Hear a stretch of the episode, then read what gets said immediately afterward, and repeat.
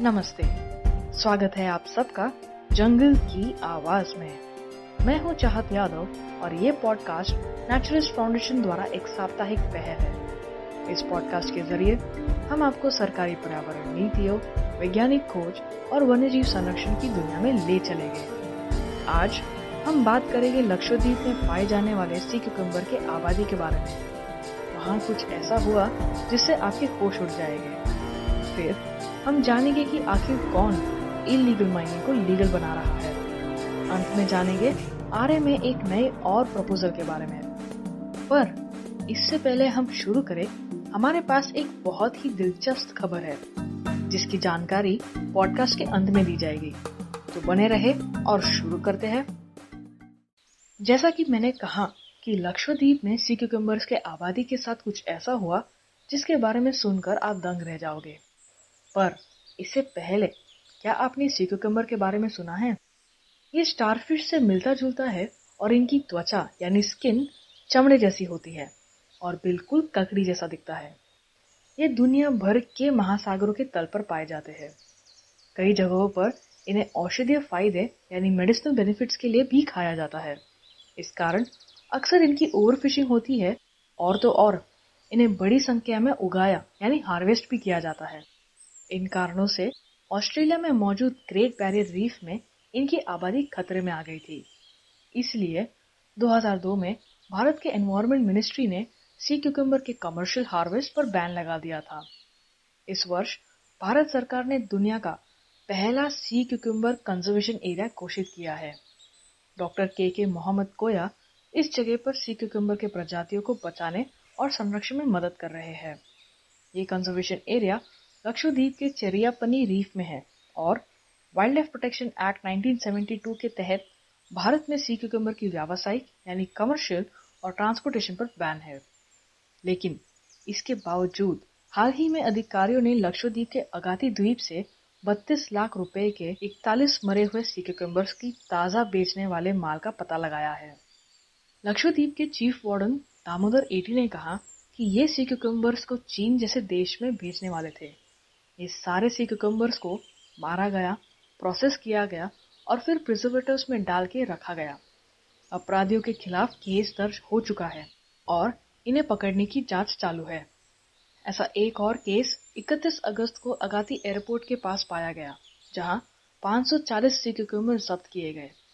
इसकी कीमत एक करोड़ रुपए थी।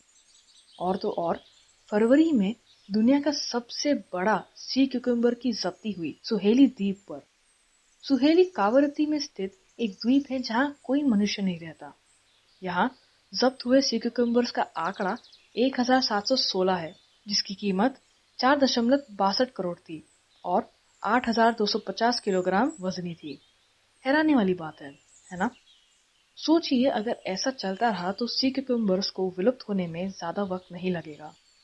ये सारे केस सीबीआई के साथ साथ लक्षद्वीप में अन्य पोचिंग केसेस के तहत दर्ज किए गए हैं।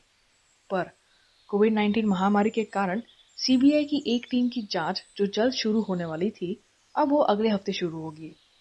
वन अधिकारियों ने कहा कि इन दोनों केसेस में सी क्यूकम्बर्स को प्लास्टिक के कंटेनर में रखा था प्रिजर्वेटर्स के साथ।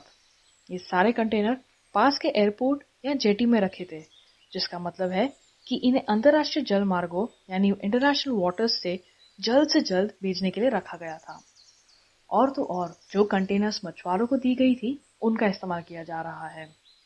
जैसे जैसे जाँच आगे बढ़ रही है, ये पता चल रहा है कि स्मगलर्स अपने सामान को जीपीएस की मदद से ट्रैक कर रहे हैं।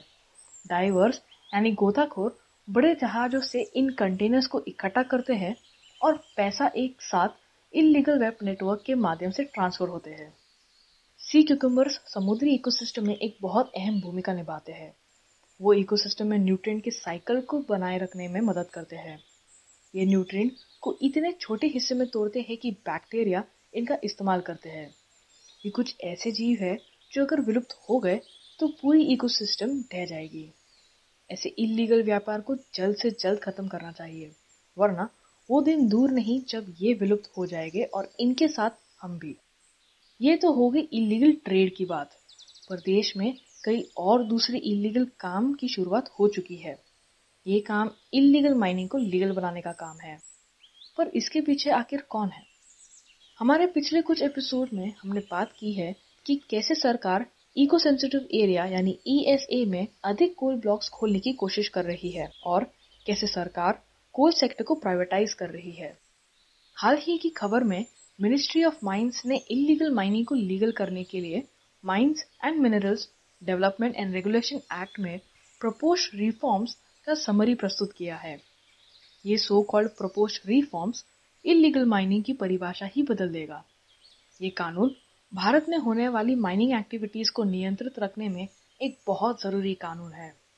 अमेंडमेंट्स यानी संशोधनों में परिभाषा को माइनिंग एरिया के बाहर किए गए एक्सट्रैक्शन तक सीमित किया जाएगा। या फिर माइनिंग एरिया के अंदर किए गए एक्सट्रैक्शन तक, जिसके लिए कंपनी को अधिकार दिए गए हैं। पर इसमें दिक्कत क्या है? सही तो है है ना? इसमें इस बात पर कोई रोक नहीं होगी कि कंपनी दिए गए जगह के अंदर कितनी मात्रा में मिनरल्स निकाल सकती है। कंपनियाँ इस बारे में बताए बिना माइनिंग प्लान को बदल सकती है। इस वजह से कंपनियों के लिए ये एक जैकपॉट है, क्योंकि इसे इलीगल नहीं माना जाएगा। कंपनियाँ जो चाहे वो इन जगहों पर कर सकती है। जितना चाहे उतना नुकसान पहुँचा सकती है। यहाँ तक कि सबसे क्रूर तरीके से इकोसिस्टम को नुकसान पहुँचा सकती है। सिर्फ़ यही नहीं, सरकार द्वारा नागरिकों, राज्यों यूनियन टेरिटरीज और अन्य हितधारकों, यानी स्टेक होल्डर्स की फीडबैक या जवाबों के लिए सिर्फ़ दस दिन का समय दिया था, जो प्री लेजिस्लेटिव कंसल्टेशन पॉलिसी के खिलाफ है। जब तक आप इस खबर को सुनोगे, तब तक पहले ही देर हो चुकी होगी। टिप्पणियों और सुझाव भेजने का अंतिम तारीख 3 सितंबर 2020 था। माइंस मिनरल्स एंड पीपल के पूर्व अध्यक्ष आर श्रीधर ने मिनरल इनहेरिटर्स राइट्स एसोसिएशन द्वारा जारी एक बयान में कहा, सरकार सरकारी संवाद यानी कोऑपरेटिव फेडरलिज्म और पारदर्शिता यानी ट्रांसपेरेंसी का मज़ाक उड़ा रही है। जब वो माइनिंग एरियाज़ में बदलावों के लिए सिर्फ़ दस दिन का समय देती है। ये बदलाव भारत के माइनिंग सेक्टर को पूरी तरह बदल सकता है। माइंस मिनरल्स एंड पीपल 160 से अधिक माइनिंग अफेक्टेड समुदायों, यानी कम्युनिटीज और सपोर्ट ग्रुप्स का एक गठबंधन है। सिर्फ़ यही नहीं, एक और बदतर स्थिति ये है कि माइंस मिनिस्ट्री ने सिर्फ़ समरी भेजी है अमेंडमेंट्स की, ना कि एक्चुअल ड्राफ्ट इलीगल माइनिंग की परिभाषा में बदलाव मिनिस्ट्री द्वारा किए गए कई बदलावों में से एक है। एक और अमेंडमेंट उन कोल ब्लॉक्स की नीलामी की अनुमति दे रहा है, जो ऑपरेशन में आने में फेल हो गए थे। लेकिन पहले से ही उनके पास रेकोनेसांस परमिट प्रोस्पेक्टिंग लाइसेंस और अप्रूवल्स है। रेकोनेसांस परमिट जो है, वो राज्य सरकारों द्वारा उनके राज्यों में माइंस का पता लगाने के लिए राष्ट्रीय और मल्टीनेशनल कंपनियों को दिए जाते हैं। इस प्रकार कुछ माइनिंग ब्लॉक्स जो बंद थे या ऑपरेशन में नहीं थे, किसी ज़रूरी कारण से, अब वो सब भी खोल दिए जाएँगे। एक और बुरी खबर ये है कि सरकार ने 2015 के अमेंडमेंट्स के बाद कितने और माइनिंग ब्लॉक्स को नीलामी से हटाया गया, इसकी कोई डिटेल सरकार ने शेयर नहीं की है। एक और अमेंडमेंट खोजे गए आधे अधूरे माइनिंग ब्लॉक को या उन जगहों को जहाँ सरकार को खुद नहीं पता कि उसकी मात्रा कितनी है और कितने इलाके में फैला है उन्हें भी नीलामी के लिए खोल दिया जाएगा। इस वजह से ये ब्लॉक्स कम कीमतों में नीलाम हो जाएँगे।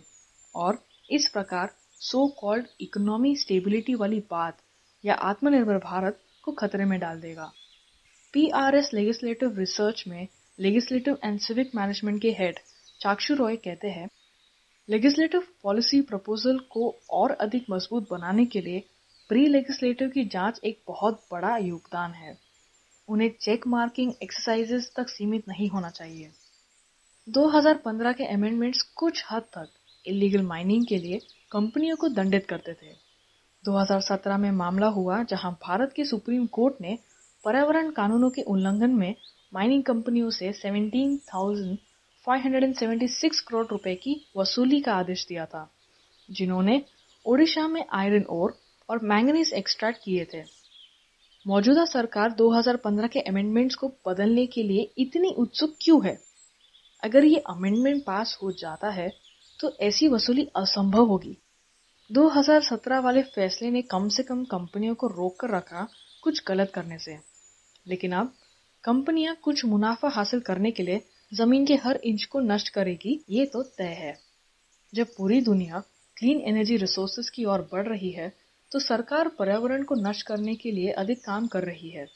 ये समझने की ज़रूरत है कि भविष्य में कोई निवेश नहीं होगा, क्योंकि कंपनियाँ इंटरेस्टेड नहीं होगी।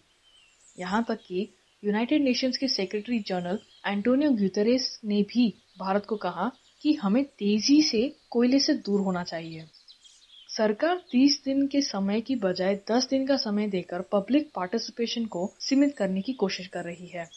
इससे ये पता चल गया है कि सरकार पर्यावरण और लोकल कम्युनिटीज की कितनी परवाह करती है।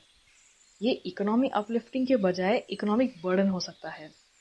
कोयले पर हमारी डिपेंडेंस 70 प्रतिशत है और इस प्रकार अगर भविष्य में कोयले के लिए कोई बाज़ार नहीं है, जैसे हम देख सकते हैं कि यूरोपीय देश नॉन कोल बेस्ड रिसोर्सेज पर तेज़ी से स्विच कर रही है तो भारतीय इकोनॉमी बुरी तरह से तहस नहस हो जाएगी। समय आ गया है कि सरकार कुछ करे। सिर्फ़ दिखावा करने के बजाय। एक दिन ये दो तरफा चेहरा सबके सामने आ जाएगा और उस समय बहुत देर हो जाएगी। हमने जान तो लिया कि आखिर सरकार कैसे इलीगल गतिविधियों को प्रोत्साहन कर रही है, पर क्या ऐसा हर जगह हो रहा है? नहीं, मुंबई में कुछ अलग ही चल रहा है। पिछले एक साल से आर्य सुर्खियों में है। हर दिन आर्य से जुड़ी हुई कोई ना कोई नई बात सामने आ रही है। लेकिन हाल ही में सरकार ने आर्य कॉलोनी में मेट्रो तीन कारशेड के लिए प्लॉट के एक हिस्से पर फॉरेस्ट म्यूज़ियम बनाने की योजना सामने लाई है। ये खबर आई है कि मुख्यमंत्री उद्धव ठाकरे ने अधिकारियों से कारशेड के निर्माण के लिए पहाड़ी गोरेगांव और कांजू मार्ग के विकल्पों पर विचार विमर्श करने के लिए कहा है। अधिकारियों के अनुसार ये कंसेप्चुअल यानी वैचारिक स्टेज में है। एक बार कारशेड को दूसरी जगह रिलोकेट करने का निर्णय आ गया, तब तक म्यूज़ियम प्लान को आरे प्लॉट पर आगे ले जाया जाएगा, जिसका निर्माण शुरू हो चुका है। सीएम ने बुधवार को घोषणा की थी कि आर्य मिल्क कॉलोनी की 600 एकड़ ज़मीन को रिज़र्व फॉरेस्ट घोषित किया जाएगा। हालाँकि जिस प्लॉट में कारशेड आना था, वो 600 एकड़ ज़मीन का हिस्सा नहीं है। मौजूदा आर्य कारशेड प्लॉट को अब तक जंगल के रूप में रिज़र्व नहीं किया गया है। ये कदम दर कदम, यानी स्टेप बाय स्टेप होगा।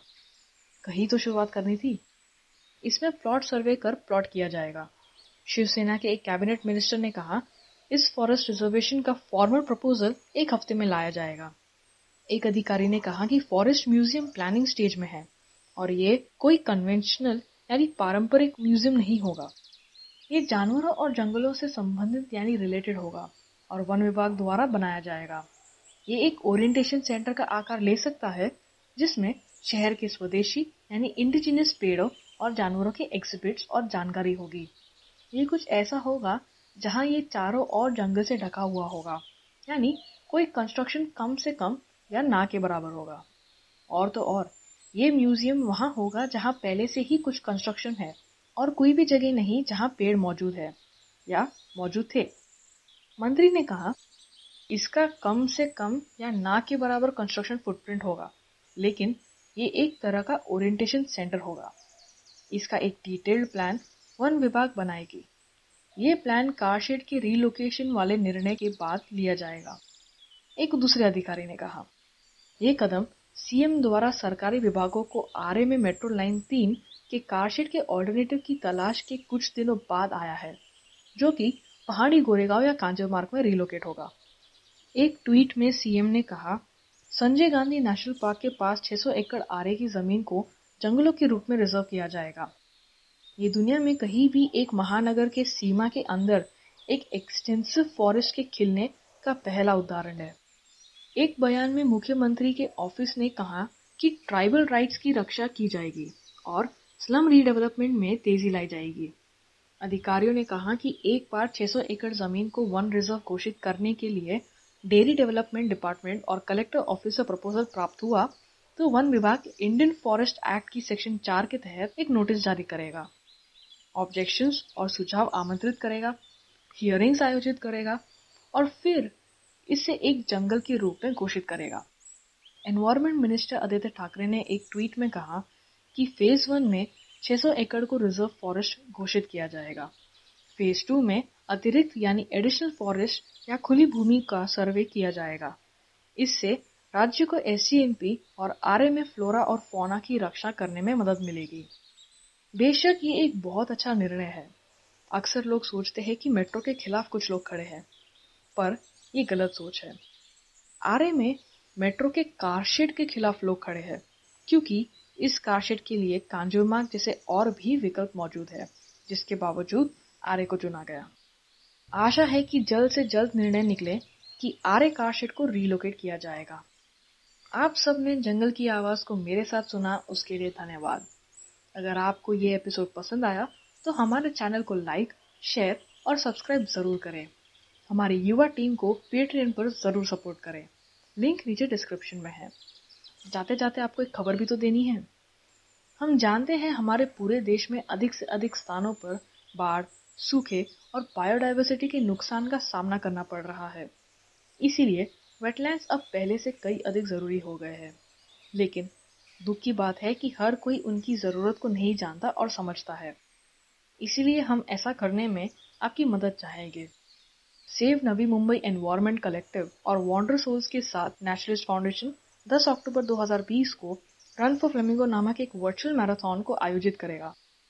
आप अपने क्षेत्र में अपना ट्रैक चुन सकते हो और हर किलोमीटर के लिए हम पाँच रुपये एक वेटलैंड कंजर्वेशन ऑर्गेनाइजेशन को डोनेट करेंगे। तो हमारे साथ एक वेटलैंड योद्धा बनिए और इस बात को हर जगह फैलाइए। अधिक जानकारी के लिए डिस्क्रिप्शन में मौजूद लिंक पर क्लिक कीजिए। तो बने रहे हमारे साथ, तब तक के लिए घर पर रहें, सुरक्षित रहे और फ्लेमिंगोज और वेटलैंड्स के लिए योद्धा बने। धन्यवाद।